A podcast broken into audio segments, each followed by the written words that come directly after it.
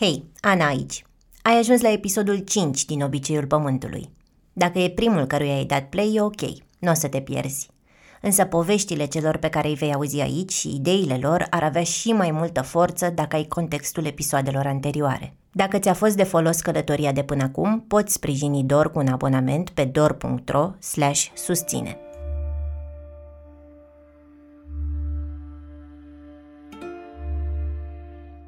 Oamenii sunt rasiști, asta este realitatea în care trăim și ce facem cu ea mai departe.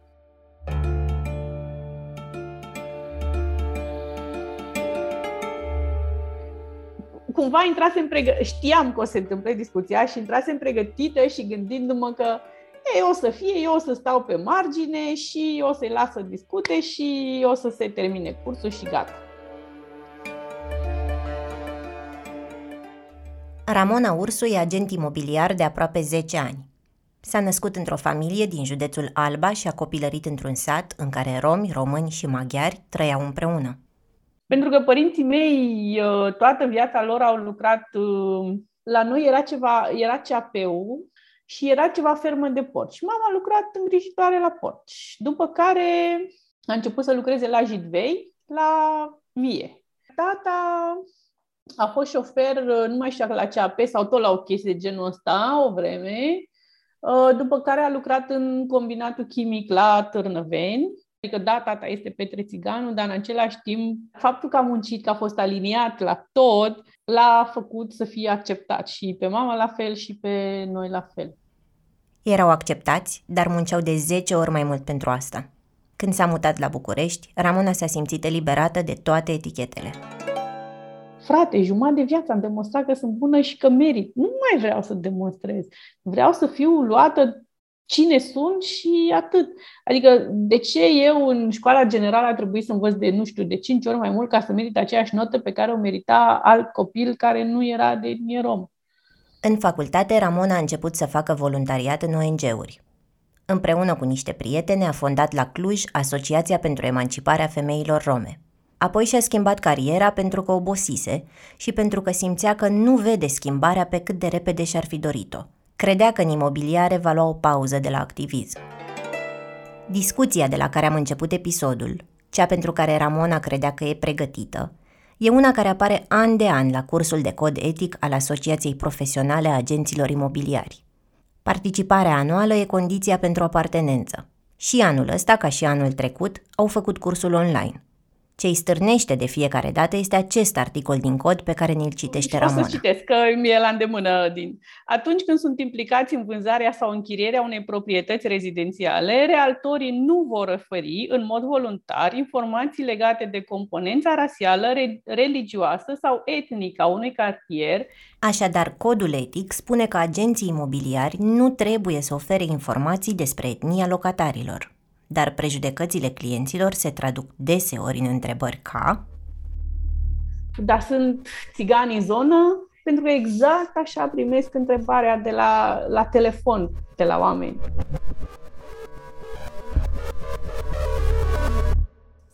Când, în primele doi, când am primit aceste întrebări, dacă sunt țigani în zonă, am fiert, am, am revoltat în mine, m-am, dar n-am vorbit cu colegii mei niciodată vis-a-vis de asta. Cum le răspundeam câteodată, păi, nu știu dacă sunt, dar mergeți și noastră și vedeți. Și după aia sunați-mă dacă mai vreți să veniți la vizionare. Evident că omul ăla nu mergea. Și eu îl pierdeam. Discuțiile pe care Ramona le-a auzit an de an la curs sună cam la fel. Deși codul e explicit, discuția ajunge la responsabilitatea agentului imobiliar. Dacă știi că sunt romi în zonă, e ok să ascunzi asta? Nu își va pierde clientul încrederea în tine când va veni la vizionare și se va simți mințit? E suficient să spui că nu poți să furnizezi astfel de informații? Unii spun, păi da, dacă sunt, eu le spun că sunt. Unii spun, nu e etic să le spui. Și ce Dumnezeu facem noi în acest context în care suntem? Cineva spunea, dar cum să nu spunem că îi vedem, cum sunt și așa mai departe și proprietarul, vânzătorul ne spune că sunt. Noi cum să spunem că nu sunt? Adică nu mințim în felul ăsta dacă spunem că nu sunt? Unii colegi ai Ramonei știau că e romă, dar majoritatea nu. Mai avuseseră discuții când i-au trimis o petiție pentru schimbarea denumirii de rom înapoi la cea cu ț. Ramonei a venit să strige când a citit, apoi s-a calmat și a scris pe Facebook că va spune mereu că e de etnie romă, chiar dacă și ei este greu să se debaraseze de cuvântul pe care l-a auzit toată viața. La cursurile de cod etic din trecut, Ramona a mai intervenit și ridicat problema prejudecăților. A spus deseori că, în ciuda stereotipurilor, nu romii sunt cei care fac Bucureștiul să fie așa cum e, ci noi toți. Dar anul ăsta Ramona nu a mai putut să intervină. Obosise să demonstreze. A închis pur și simplu fereastra de Zoom și a început să plângă. Hello, vedeți că și eu sunt pe aici și poate eu sunt unul dintre oamenii despre care voi vorbiți. Doar că n-am mai putut să fac asta pentru că emoțiile mele au luat-o înaintea cuvintelor și efectiv am ieșit din curs la momentul respectiv. Deci doar am ieșit pentru că simțeam că nu mai pot. E prea mult.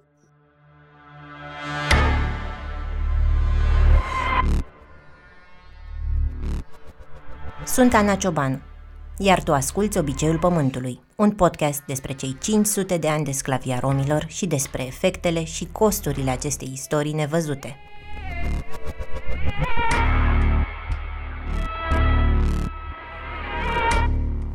E rasist să pui întrebări despre etnia viitorilor tăi vecini, iar Ramona le-a auzit ani de zile.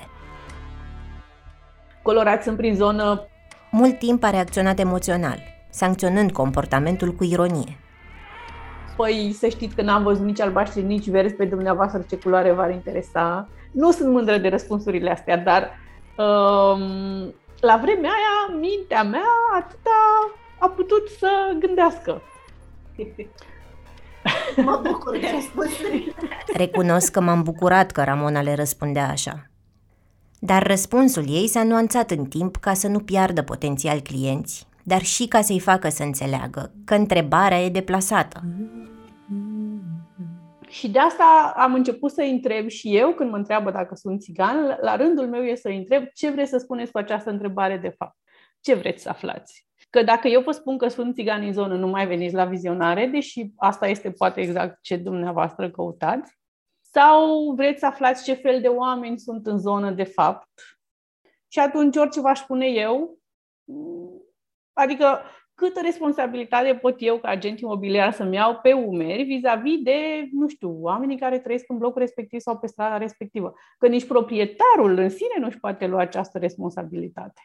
Ramona înțelege că e posibil ca întrebările să vină din prejudecățile pe care clienții ei le au și din lipsa informațiilor care să le contracareze. Și ei, ca mulți dintre noi, generalizăm comportamentul unui întreg grup etnic fără să fim conștienți de cât de jignitoare sunt astfel de întrebări și presupuneri. De aceea Ramona întreabă ce se ascunde în spatele întrebării. Oamenii răspund că nu vor vecini care ar putea avea un comportament necivilizat, orice ar însemna asta, că nu vor vecini care ascultă muzică tare în miez de noapte, că nu vor vecini care se bat sau care fac mizerie. Chiar dacă eu completez, știți, eu sunt de etnie romă. Și răspunsul dumneavoastră mă ajută pe mine nu doar să înțeleg ce vreți să spuneți în ansamblu, ci mă ajută pe mine să înțeleg cum mă priviți dumneavoastră pe mine ca parte a etniei. Perspectiva oamenilor se schimbă. Ramona a obosit să audă că orice comportament negativ e asociat cu etnia ei.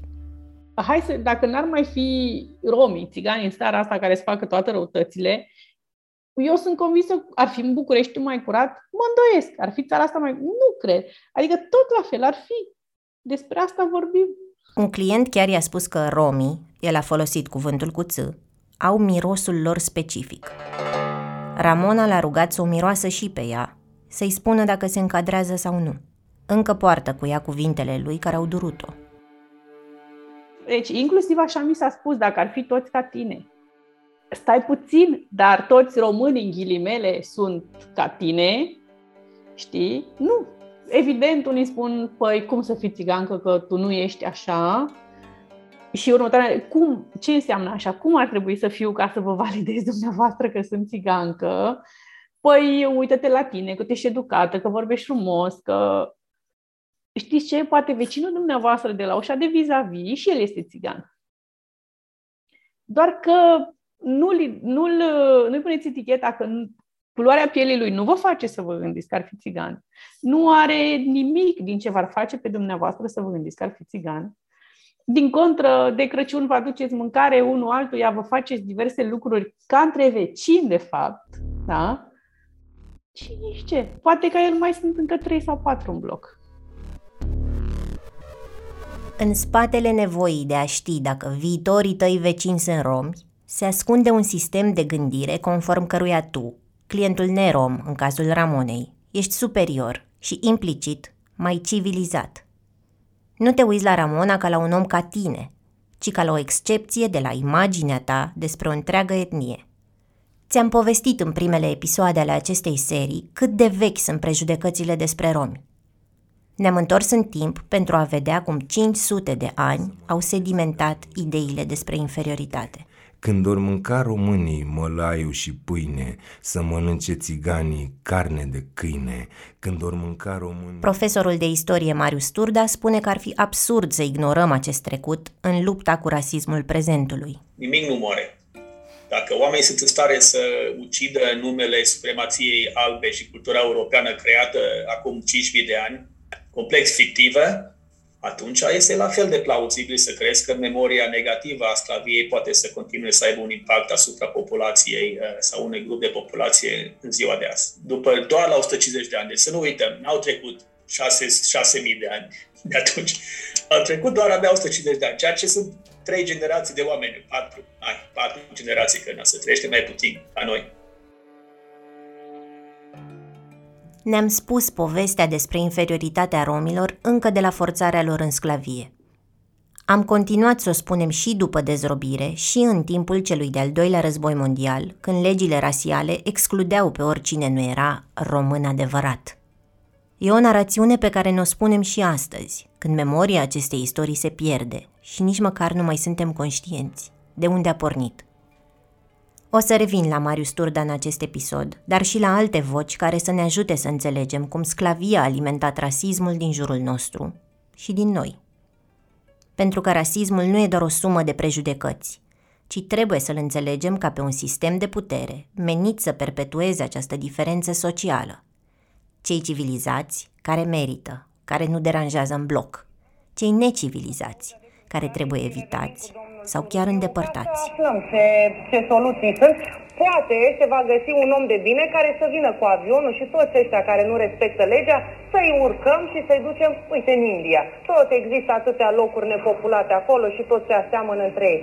Uh, Probabil știi clipul. E dintr-o emisiune de la început de 2022 și e modul în care moderatoarea Realitatea Plus a ales să vorbească despre un conflict izbucnit în Bolintin, un tânăr român de etnie romă a comis o crimă și a fost arestat acolo.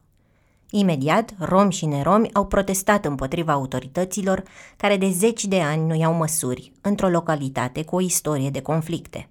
Însă moderatoarea, și n-a fost singura, n-a prezentat incidentul ca pe un caz izolat, ci ca pe o confirmare că o întreagă etnie este periculoasă.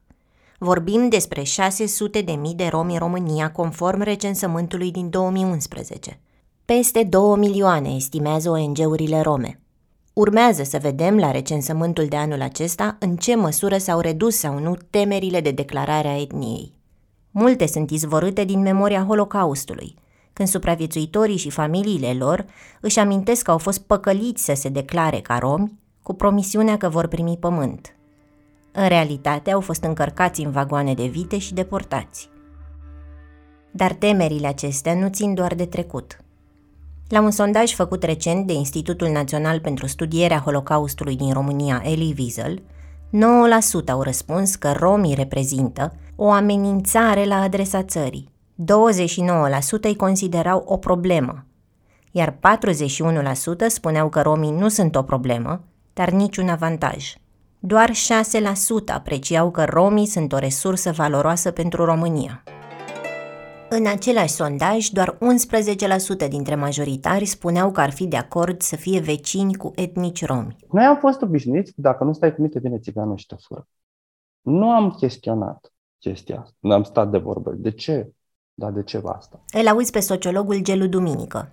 Are 44 de ani și o istorie lungă de activism și de explicat cum trăim cu diferențele în România.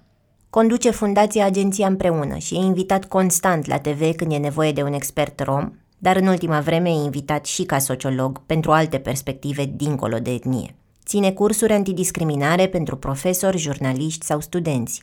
E gazda unui podcast care se numește Împreună și, în general, se duce oriunde e invitat cu umor și deschidere. Hai să rămână! Aveam planuri să ne vedem față în față pentru acest interviu, dar Omicronul nu l-a ocolit nici pe gelul în ianuarie, așa că ne-am mutat Da, online. cum să spun, nu e nimic deosebit, mulțumim lui Dumnezeu. Pentru că vorbește deseori despre de ce urâm, l-am rugat pe Gelu să-mi povestească cum se raporta la rasism când a ajuns pentru prima oară acest concept la el. Hai să zicem așa, la începuturile mele nici măcar nu defineam rasism. Da, era, era normal să ți iei.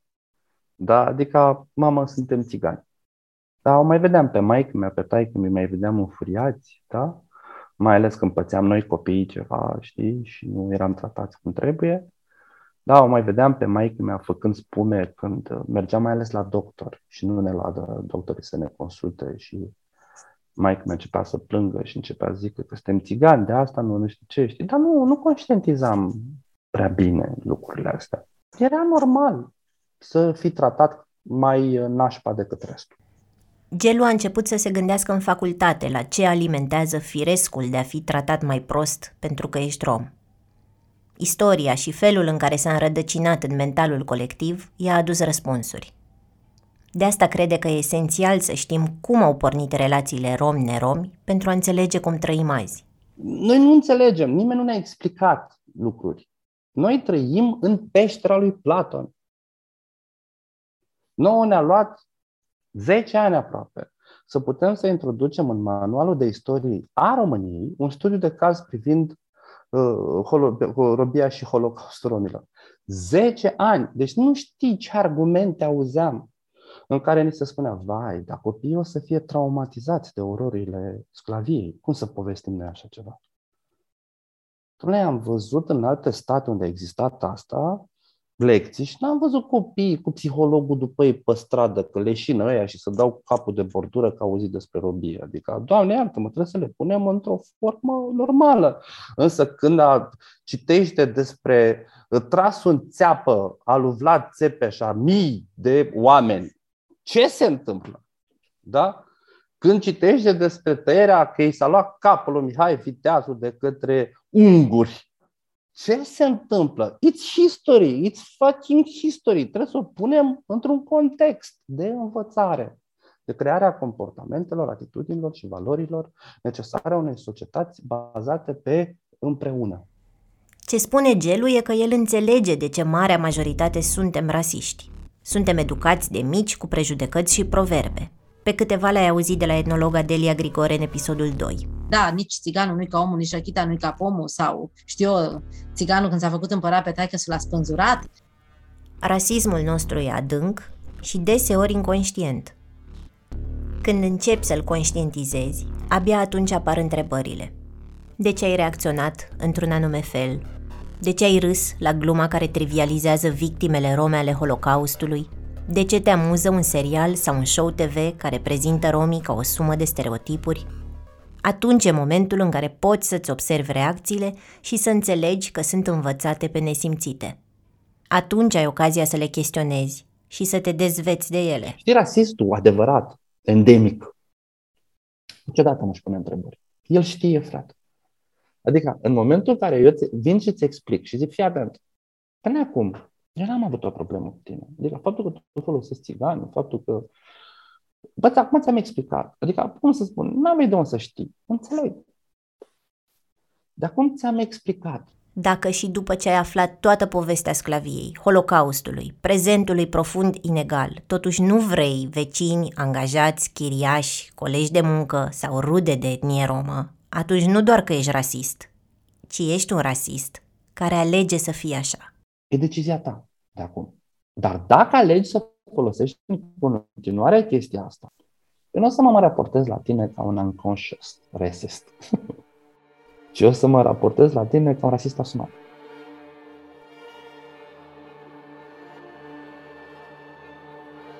Îmi dau seama ceea ce lipsește, de fapt, acestei, acestui dialog este cunoașterea.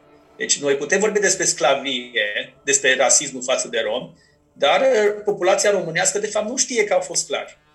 Îl auzi din nou pe istoricul Marius Turda. Marius e maramureșan, predă istoria biomedicinei la Oxford University, a scris cărți despre practicile eugenice și îl interesează de ce identitatea de factură rasială a fost și este atât de atractivă pentru a împărți lumea în cei inferiori și cei superiori. S-a apropiat de memoria sclaviei romilor și ca să înțeleagă pe ce fundamente s-a așezat curentul eugenist românesc. Munca lui a făcut-o pe Delia Grigore să-l numească dizident. Și chiar se și mândrește cu titlul ăsta pe care eu l-am dat într-o conferință. Marius scrie și conferențiază despre cum numeroși autori, mai ales în perioada interbelică, au susținut că romii sunt inferiori din punct de vedere rasial și, în consecință, ar trebui înlăturați sau separați de majoritatea românească. Din punct de vedere social, romii erau prezentați ca niște paraziți și ca fiind elemente asociale.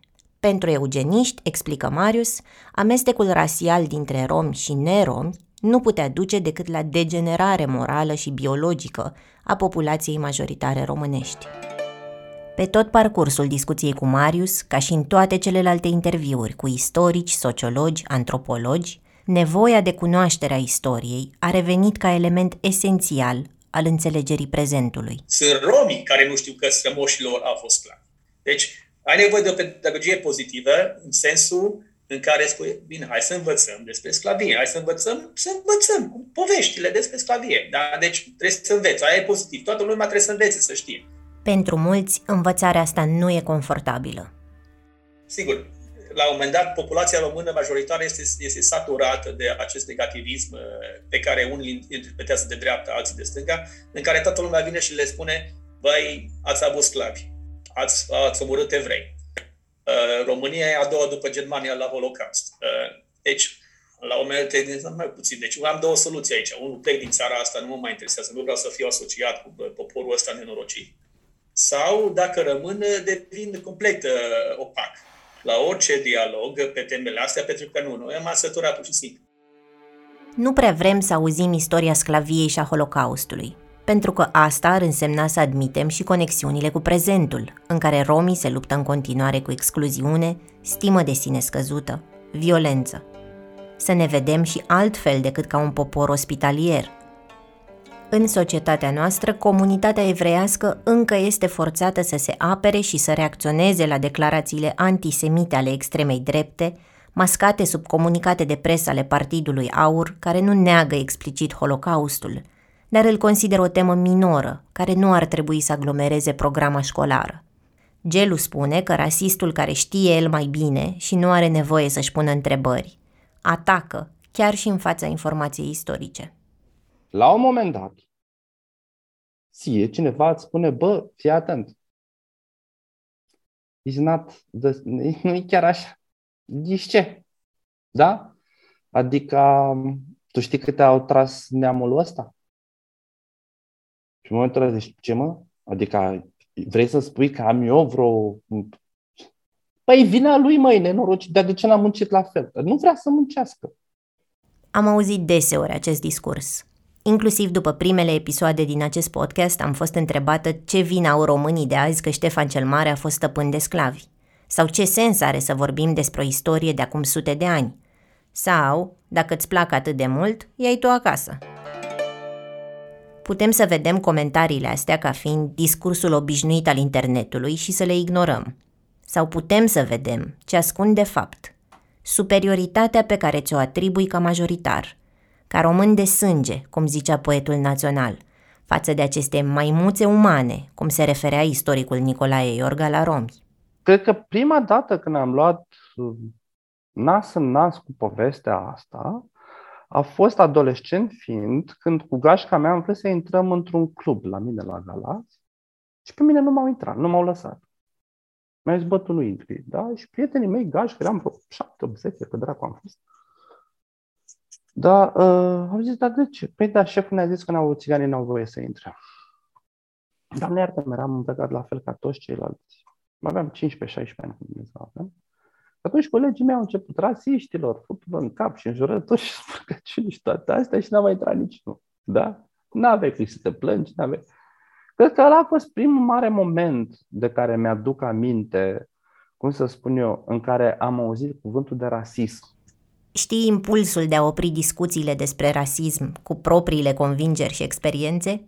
Poate aveai un coleg care întâmplător era rom și care ți-a luat sandvișul. Ok, dar te-ai gândit ce înseamnă faptul că avem reflexul de a transforma experiențele personale în argumente cu care să oprim sau să deviem discuții despre un grup social căruia îi se interzic lucruri de sute de ani? Fii atent, nu e vorba despre drepturile romilor aici. E vorba despre dreptul meu de alb de a mă raporta la tine cum vreau. Adică la istoria, la numele tău. Adică toate astea sunt în contextul în care, dar sunt din același film în care eu vreau să spun țigan, nu rom. Eu aleg ce să învăț despre tine, eu aleg ce să-i bun despre tine, eu, eu aleg. E vorba despre ceea ce literatura anglo-americană numește white supremacy. Da? Despre asta e vorba. Ai auzit bine. Când eu, cetățean majoritar, alb, român, aleg cum să te numesc și ce să spună manualele școlare despre tine, vorbim despre rasism, nu doar ca o sumă de stereotipuri și prejudecăți. Pe astea le avem despre multe grupuri și nu toate sunt neapărat negative. Vorbim despre un sistem de putere în care eu, majoritarul, decid ce păstrăm și ce uităm despre tine și ce învață generațiile următoare. Așa cum eu, proprietarul de sclavi de acum 200, 300, 500 de ani, decideam cu cine te căsătorești, ce se întâmplă cu copiii tăi, cui vei rămâne după moartea mea. E vorba despre de puterea mea asupra ta, care înseamnă inclusiv, nu spui tu mie, tati, ce să învăț despre tine, dă-te dreaptă. Tu ești inferior, tu zi mersi. Zi mersi.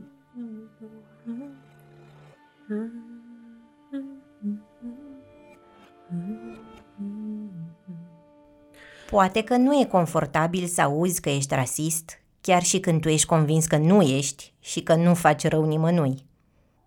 Dar e confortabil oare să auzi constant că miroși, că deranjezi, că nu respecti reguli? E sănătos pentru societate că încă le spunem copiilor că romii sunt periculoși? Nu ți-am vorbit până acum despre familia sau despre prietenii mei. Am vrut ca în acest podcast să-i auzi mai ales pe romii care cu generozitate au dat din timpul lor ca să cuprindem cu toții această istorie comună și consecințele ei. Vreau totuși să-ți spun o poveste din familie. Acum doi ani o duceam pe fetița mea la balet împreună cu o colegă de grădiniță. Aveau cam patru ani amândouă. În timp ce traversam strada, cealaltă fetiță a văzut o persoană fără adăpost căutând peturi într-un coș de gunoi. A strigat, uite un... Fica mea s-a uitat spre bărbat, apoi a răspuns mirată. De unde știi? Credea că înseamnă om uh, fără casă, om sărac credea. Mirarea ei a venit din faptul că a auzit cuvântul cu ț, pe care știa că nu-l folosim, așa cum nu folosim nici alte insulte. Știa că folosim rom și nu vedea nicio conexiune cu scena de pe stradă. Pentru copiii mei, romi sunt finul nostru și sora lui cu care ne vizităm, facem clătite sau mergem în parc. Pe Tamangaș, pe Claudia, pe Aurica. Roma e bunica acestora care face cei mai buni cartofi prăjiți. Romi sunt lăutarii. Romi sunt copiii din cărțile Zurali și Zuralo.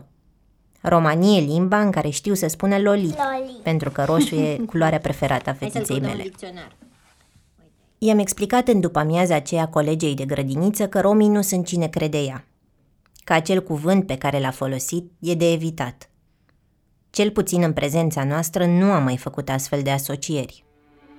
Dacă un preșcolar are capacitatea să-și aleagă cuvintele după ce le înțelege sensul, cu siguranță oricare dintre noi putem să facem asta.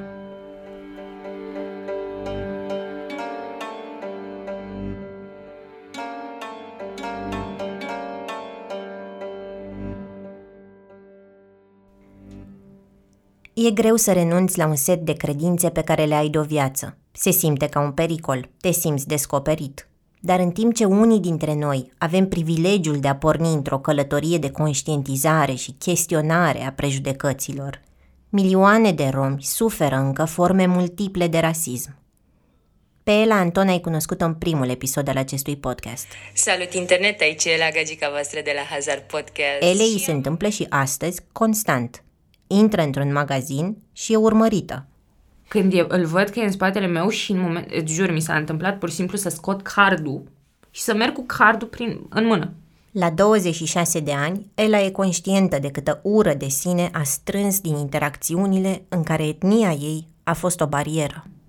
Adică eu personal, ca om în această lume care m-am născut țigancă într-o familie de țigani, dar m-am comportat toată viața mea cum s-ar comporta orice alt român și uh, am fost spălată de tradiții și de cultură, m-am lovit și a trebuit să mă lupt de 10 ori mai mult decât orice alt cunoscut al meu să demonstrez că sunt capabilă, să demonstrez că nu fur. Uite, ieri mi s-a întâmplat, mergeam pe stradă, uh, pusesem să-mi fac niște analize și în fața mea mergea un tip nu știu, habar nu, 20-25 de ani. Și mi-am dat seama de câte ori s-a uitat în spate să fie sigur că e o distanță între mine și el. Și în momentul ăla am simțit nevoia să o iau înaintea lui, să se simtă în siguranță. Doamne! Și astea sunt lucruri de, cu care eu mă lovesc zilnic. Și vezi tu, pe atunci te mai întrebi, ok, cum vine noțiunea asta când te gândești la sclavie? Păi, cred că în noi a rămas mereu, adică nu cred că s-a dispersat vreo secundă ideea de noi suntem sub români. Sau și dacă înțelegem că nu suntem sub, trebuie în mod clar să demonstrăm de o mie de ori mai mult că, bă, suntem la același nivel, suntem oameni și atât. Când oamenii apropiați nu pornesc de la premisa că ești om, emoțional devine un coșmar. Uite, asta e unul din motivele pentru care eu nu am mai putut să așa am ajuns la terapie, la concluzia asta, n-am mai putut să commit to relationships. Sau am fugit de locuri unde exista potențial de ceva serios, pentru că la un moment dat ar fi trebuit să cunosc părinții. Și dacă cunoșteam părinți, era, erau toate șansele din lume să mă lovesc iarăși de e țigan că nu suntem de acord. Și atunci, mai bine, nu mai ajung în punctul ăla. Teama de momentul cunoscutului părinților unui partener nerom e una recurentă pentru mulți tineri cu care am stat de vorbă. Ionuț Măcinoi are 32 de ani, e percuționist în Iași cu proiectul lui Darbuca Show și activist pentru drepturile romilor încă din clasa 10 Dar uh, uh, am, uh, zic așa, bariera asta, pentru că eu întotdeauna mă prezint uh, ca fiind de etnie rom. De ce? Pentru că am avut niște probleme în trecut uh, cu faptul că, domnule, că, că ești de etnie romă și nu știu dacă părinții mei ar accepta și chestia asta. Ionuț e azi un muzician de succes, sigur pe cine e. Dar când ești copil, nu ești echipat să te lupți cu toată ura inexplicabilă care vine spre tine. La liceu îmi era rușine că sunt uh, pentru că uh, se vehicula așa, a, a venit domnul diriginte, domnule, că avem un țigan în clasă. Atunci, pe vremea aceea, aveam o stare financiară, mama mea nu muncea atunci și eram uh, nu sărac, eram lipitul pământului. Mm. Atât de lipit eram încât nu-mi spălam hainele și mâncam mai covrici la școală. Ei, dar uh, uh, pe parcurs lucrurile au luat o testură bună, zic eu. Mama la început, la un moment dat a, a plecat din țară, nu avea nicio altă șansă și m-a întreținut foarte bine. La un moment dat, undeva prin clasa 10 sau 11 uh, venise niște studenți să-și facă o asociație de romi. De acolo uh, mi se trage tot ce am învățat uh, să mă apăr împotriva discriminării, abuzurilor, a tot ce înseamnă, nu știu. Și să știi că toată, toată lumea, când le-am spus că sunt de etnie romă, au rămas așa. Cum? Tu ești de etnie romă? Că am fost în taxi cu un autobuz, că... Și am fost cumva excepția lor de la regulă, că practic... Aș vrea să ni se aprindă un bec roșu de fiecare dată când considerăm pe cineva o excepție de la regula pe care o aplicăm unui grup, oricare ar fi el. Cristian Moise, care lucrează în vânzări în IT, crede că aceste conștientizări ale majoritarilor, care realizează brusc că romii sunt oameni ca ei, că nu arată și nu se poartă conform stereotipurilor, sunt dovada diminuării rasismului. A trăit și el surpriza de a fi considerat excepție. și tocmai de aceea spune că nu s-a temut să-i spună soției că e rom. După ce n-am cunoscut, uh, mi s-a părut corect față de ea, la mm, o perioadă relativ scurtă de timp, după ce ne-am cunoscut, să-i spun că sunt țigan. A avut un șoc.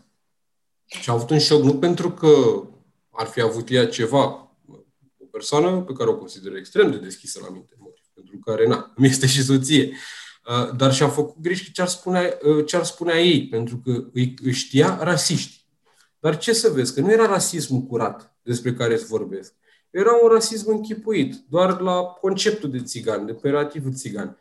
Pentru Cristian, rasismul curat e cel care de la prejudecăți duce la ură, apoi la violență inimaginabilă, cum a fost Holocaustul. Da, ideea e că oamenii au uh, în minte uh, peiorativul țigan, care nu e altceva decât duce cu gândul la niște oameni care uh, nu respectă legea, scandalagii, vulgari, dar atunci când uh, într-adevăr găsesc un țigan cum sunt eu, care consider că sunt o persoană decentă, imediat se schimbă. Ori dacă ar exista rasismul acela despre care se vorbește, cel rădăcinat în suflet, ar trebui să aibă și cu mine o problemă. Cristian spune peste tot că e rom, pentru că simte că asta e forma prin care dezamorsează prejudecățile. A adoptat metoda încă din copilărie, când îi se părea un paradox că acasă bunica îi spunea că romii sunt deștepți, talentați, descurcăreți. Apoi tot ea îi spunea să nu zică la școală că și el e rom. Ori avem probleme, ori suntem mândri. Hai să ne alegem. Și am zis eu aleg să fiu mândru. Să aleg, să, să, mai mult, să arăt cât se poate mai bine. Și asta a fost motivul pentru care eu am zis, eu să spun că sunt țigan. Ca oamenii să vadă altfel din asta. Dar efortul acesta de a contrazice stereotipurile, de a nu fi bănuit că ești altfel, are costuri emoționale. Am fost mereu un copil singuratic pentru că ceilalți copii nu s-au jucat cu mine. Luiza Medeleanu cercetează imaginea romilor în filme și seriale pentru un doctorat și lucrează la Roma Education Fund. Când era mică, nu găsea în cărțile pe care le citea eroi romi cu care să se identifice.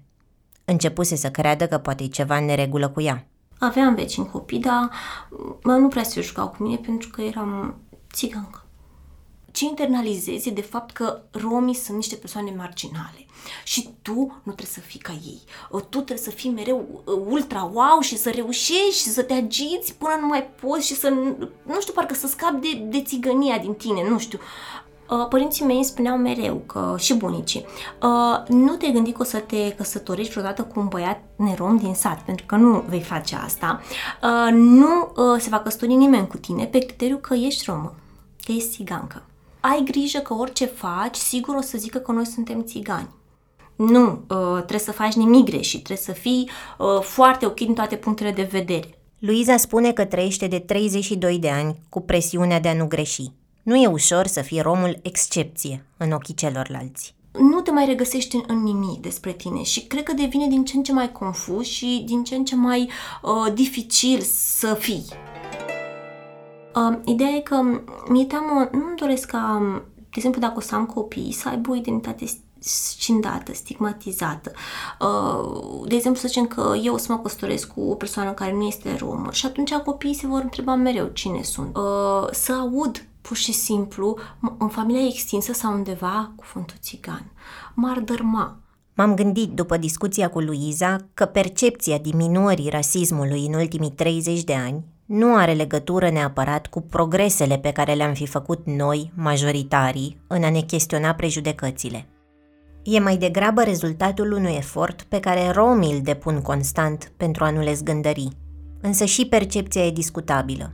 Inclusiv la începutul pandemiei, o perioadă am pus răspândirea virusului pe seama romilor. Zeci de polițiști, jandarmi și inspectori de sănătate publică au luat la pas împreună cu autoritățile județului străzile dintr-un cartier de rom din Târgu Jiu. Tot Uneori, spune Luiza, izbucnirile apar pur și simplu pentru că auzim altă limbă cum mai auzea ea în microbuzul cu care făcea naveta până în București, din satul în care locuiește. Dacă urcau, de exemplu, romii vorbitori de limba romanică, noi locuim lângă Râmnicelu, este un sat de romi ursari care vorbesc limba romanii și oamenii se urcau, vorbeau între ei propria limbă foarte relaxați și se găsea cineva sigur care să zică unde e Antonescu să vă ducă la Bug, de ce vorbiți limba voastră țigănească, ce limbă este asta, nu mai vorbiți în limba țigănească. Și ca rom vrei să mai vorbești limba romanie în spațiu public? Nu. De la astfel de experiențe, Luiza simte că romii nu sunt de fapt încă liberi să fie cine sunt. Poate că o să trăim, nu știu. Mi-aș dori ca, sunt dacă o să am copii, ca să trăiască într-o lume așa. Să nu mie să-mi fie teamă să, să meargă la școală, pentru că, aoleu, o să-l facă țigan sau, aoleu, o să pățească nu știu ce. Uh, va fi, mi-ar fi foarte greu. Și ți-e și teamă să fii rom. Am, ți-am spus, mie, uneori mi-e teamă, încă mi-e teamă și totuși lucrez în, în, în domeniul ăsta și în cei 10 ani de jurnalism și în anul în care am făcut interviuri pentru acest podcast, am adunat sute de astfel de mărturii. Colegi care evitau banca fetiței rome și spuneau că se infectează dacă o ating.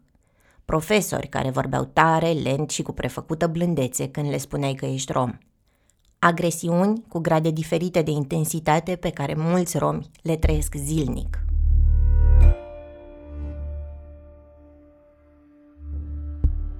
Dacă ne-am dat de carnet, am dat cu iubitul meu de la 17 ani și am fost martori, uh, unul altuia în mașină.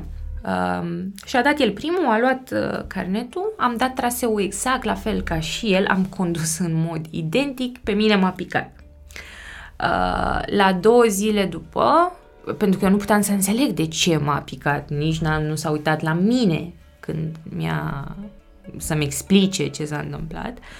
Uh, la două zile după, un prieten comun de-al nostru ne-a spus că și el a dat uh, examenul cu același polițist, care a spus, a verbalizat-o, a grăit-o, eu nu am nimic cu țiganii, dar nu le dau carnetul la niciun.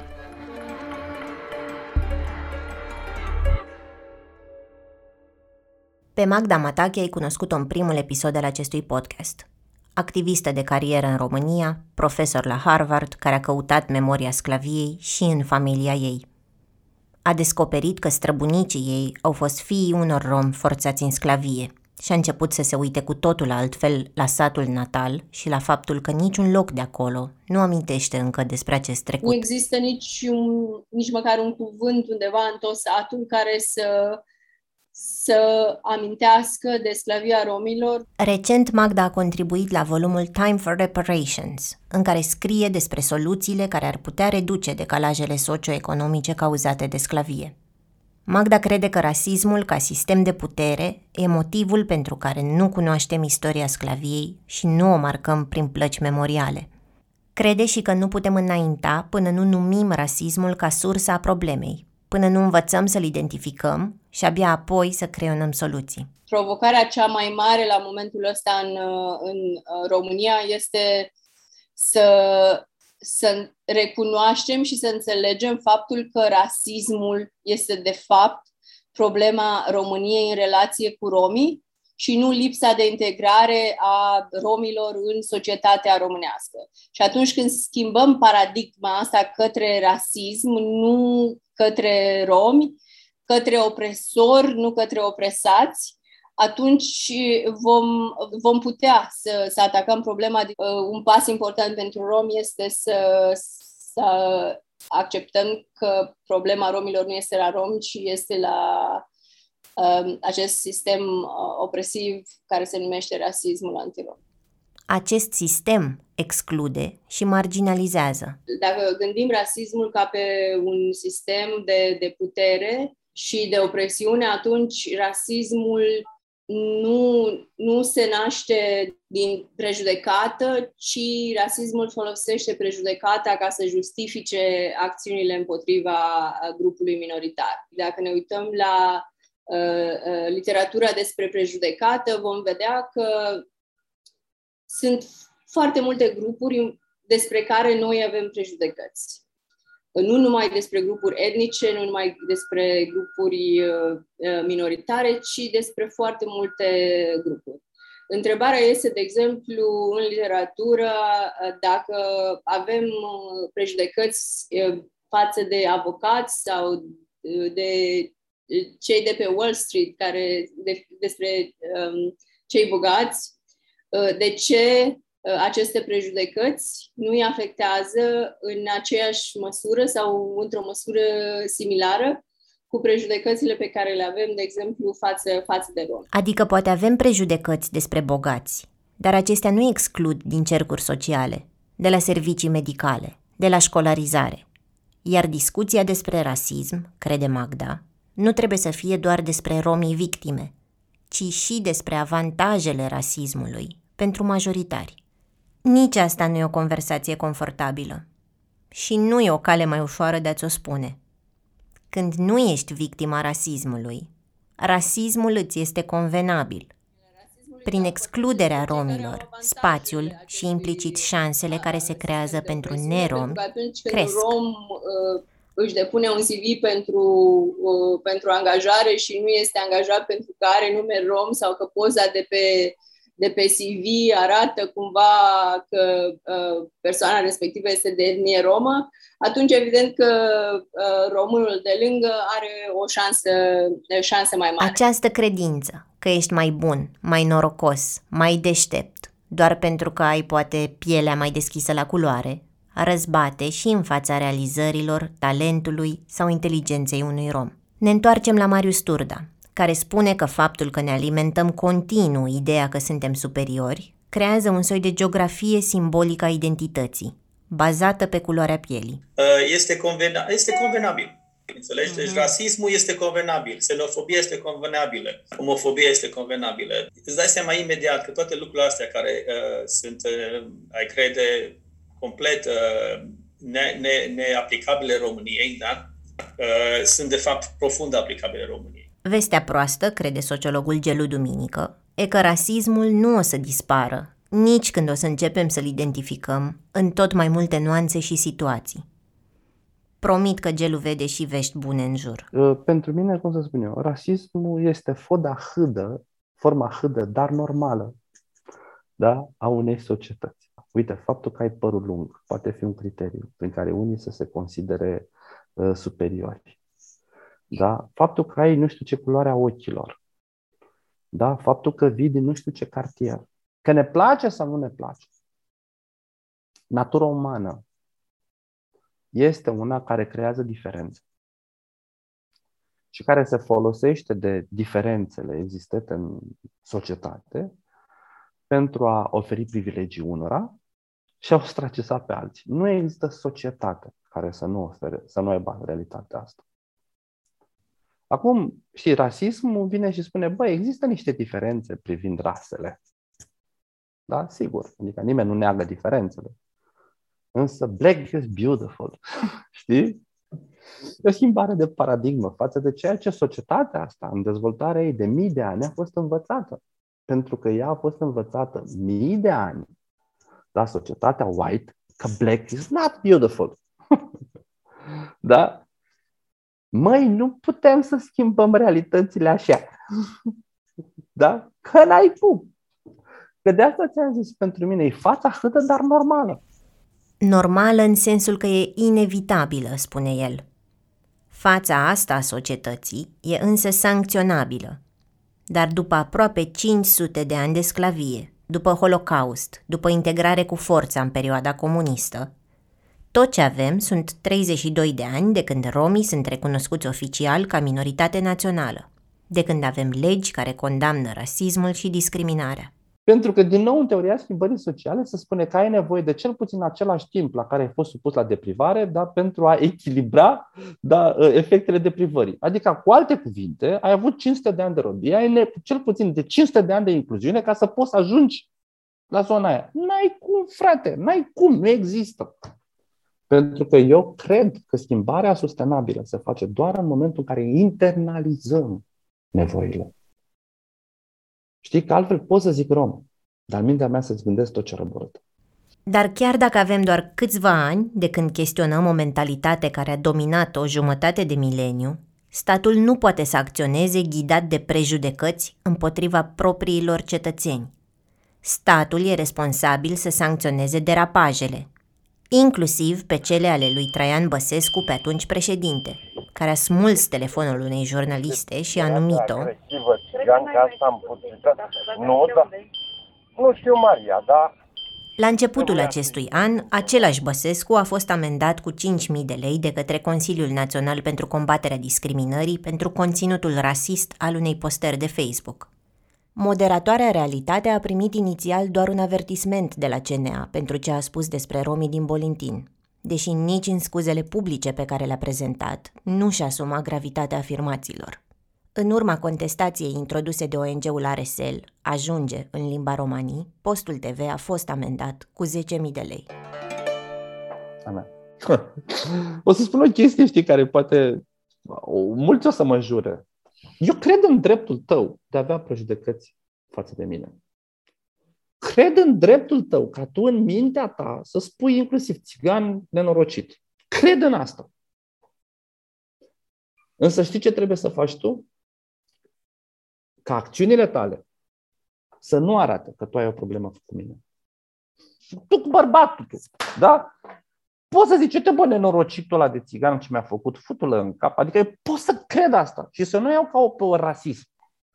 Da? Ci pot să iau ca pe o defulare, ca pe o habar n-am, da? De care tu conștientizezi pe urmă, zici, băi, uf, uf, da? În schimb, în societate, acțiunile pe care tu le faci nu poți să atungă, adică nu poți să treci limita la acțiune. N-ai cum. În momentul ăla, statul ar trebui să te corecteze în mod automat. Adică eu nu mă aștept ca toată societatea, toți oamenii să se ia de mânuță și să strige, hei, da? E utopic, fraților, nu există așa ceva. Marea șmecherie, știi care? Tati, în fața mea, stat. Toți sunteți egali. Și în momentul în care tu îi dai nasoale lui Gelu pe țigan, nașpa, Ana. Nașpa! Marius Turda folosește metafora buretelui pentru a explica puterea rasismului. Rasismul nu moare niciodată, asta e problema. Rasismul este ca și uh, un, un burete. Când e ud, se lipește de orice, când e uscat, rămâne acolo uscat și ajunge o picătură de ploaie ca să revină la viață. Și atunci, ce facem cu buretele ăsta care revine la viață cu o singură picătură? Gelu spune că el vede totuși progres, că asta trăiește în societate, chiar dacă din perspectivă sociologică schimbarea de mentalitate nu se întâmplă peste noapte. Rasism sistemic. Sigur că există. Sigur că există și sigur că va mai exista ani de zile de acum înainte. Pentru că sistemele nu se schimbă peste noapte. Da? Statele Unite au renunțat la sclavie acum 200 de ani.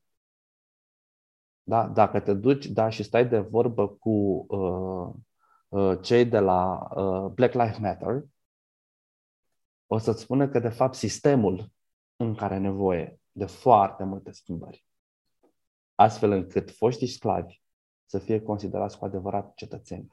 E normal. Adică eu ca sociolog văd dinamicile sociale, îmi dau seama. Adică nu spun că cum să spun, nu pot să văd, dacă aș vedea doar negru, m-aș duce și m-aș agăța de lustră. N-ai cum, adică cum să spun eu că nu se schimbă nimic în momentul în care văd studenții mei, spre exemplu, cum intră în semestru și cum ies. Cum să spun? Nu se schimbă nimic. Ba da, mă, pentru că oamenii ăia, spre exemplu, peste 2-3 ani o să ajungă, sau un an, ajung în sistem și de acolo, în momentul în care o să intre în legătură cu clienți de etnie romă, o să-și aducă aminte de anumite lucruri pe care le-am stat noi de vorbă și o să reacționeze altfel. O să-și învețe copilul acasă altfel.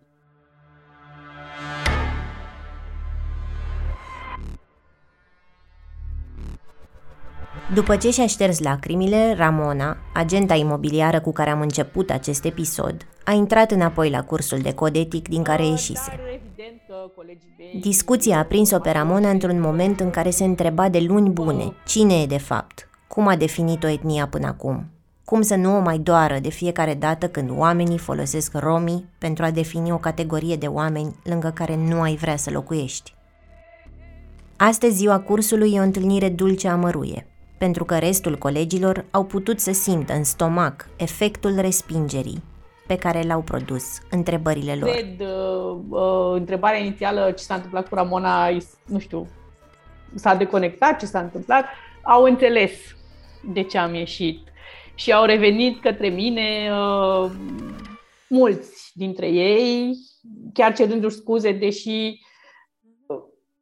cu, cum să zic, intenția lor era de, băi, noi știm cine ești tu și noi nu vorbeam despre tine și hai, poate chiar hai explică-ne tu cum vezi tu lucrurile. Cum se văd de la tine lucrurile. Cum explici lucrurile? Și de ce ai fi dator ca rom să le explici? Ramona ar putea să nu fie împăciuitoare și blândă cu disconfortul pe care l-au trăit colegii ei când au înțeles că au rănit-o. Ar putea să spună că nu e suficient să declari că nu ești rasist sau să spui că pe ea, Ramona, excepția, o apreciezi și iubești. Dacă vrem să luptăm împotriva rasismului, e important să-l sancționăm când îl auzim în conversații private sau în spațiul public. Ramona spune că alege să vadă partea pozitivă a experienței. Faptul că oamenii au vrut să știe ce ar putea face diferit și că au înțeles, că au rănit-o. Și asta a fost, pra- practic, ceea ce pentru mine a fost ca o experiență foarte negativă inițial, Uh, faptul că au venit colegii mei către mine și m-au susținut și așa mai departe, n-am mai căzut ca altă dată. Am avut această plasă de siguranță prin colegii mei care au fost acolo lângă mine și au zis, hello Ramona, noi suntem aici. Intră în curs înapoi, știi? Și asta a fost foarte, foarte fain pentru mine. Ea spune însă că e pregătită să vorbească despre ea, dacă asta va produce schimbarea pe care a văzut-o și în colegii ei. Da, oamenii n-au cum să se schimbe dacă nu știu despre mine anumite lucruri. Și nu sunt singurul agent imobiliar de etnie romă din București și nici din țara asta. Doamne, ferește, na, nu! Dar uh, acum sunt într-un moment în care uh, pot să spun, da, domne, asta sunt eu și asta fac și sunt ok cu tot cine sunt eu. Cei cu care am vorbit pentru acest podcast sau ale căror articole sau cărți le-am citit vorbesc despre raportarea la rasism din perspective diferite. Unii cercetează istoria, alții fac artă despre ea, alții sunt preocupați de moștenirea personală, unii cer justiție reparatorie. Ca să poți să le cuprinzi munca și motivațiile, îți recomand să-i urmărești și să-i citești. O să găsești și în pagina acestui episod, de pe obiceiulpământului.ro, o mulțime de recomandări de lectură. Inițial m-am întrebat cum aș putea să reprezint toată această diversitate. Însă dacă am înțeles ceva spunând aceste povești, e că nu există o singură voce romă. Există multiple, toate de ascultat.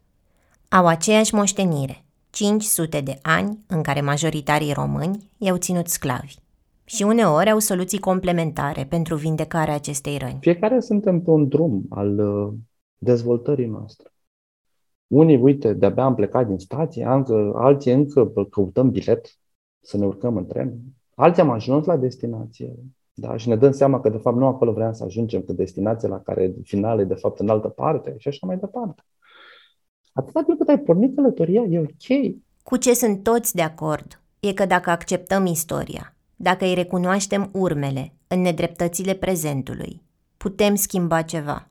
O auzi din nou pe Magda Matache. Ceea ce trebuie uh, să, să facem este, evident, să mergem în direcția asta a justiției um, uh, reparatorii, pentru că nu ne putem rupe de trecut până nu creăm elementele necesare pentru a ne rupe de, de acest trecut. Asta înseamnă că începem să spunem adevărul despre trecut. Aducem sclavia în conversația publică. Nu ca un copil de 5 ani care bagă bățul prin nămol, cum mi-a scris cineva într-un comentariu.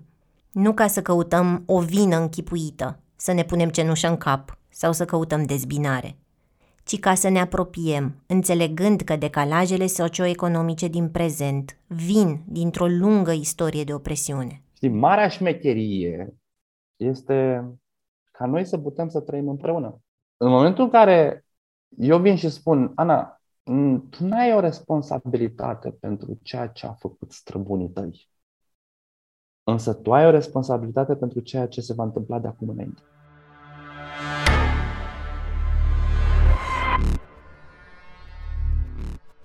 În ultimul episod vom recapitula ce am învățat împreună despre sclavie, dar vom vedea și ce responsabilitate avem față de viitor. Noi și mai ales instituțiile de lângă noi, de la școli, la muzee, parlament, biserică.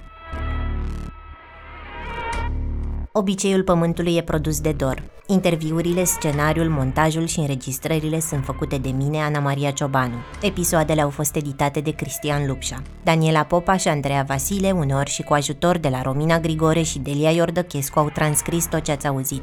Manager de proiecte Nicoleta Rădăcină. Muzica a fost compusă de Sebastian Androne Nakanishi. Sunetul a fost egalizat de Octavian Coman. Identitatea vizuală a fost creionată de Maria Surducan.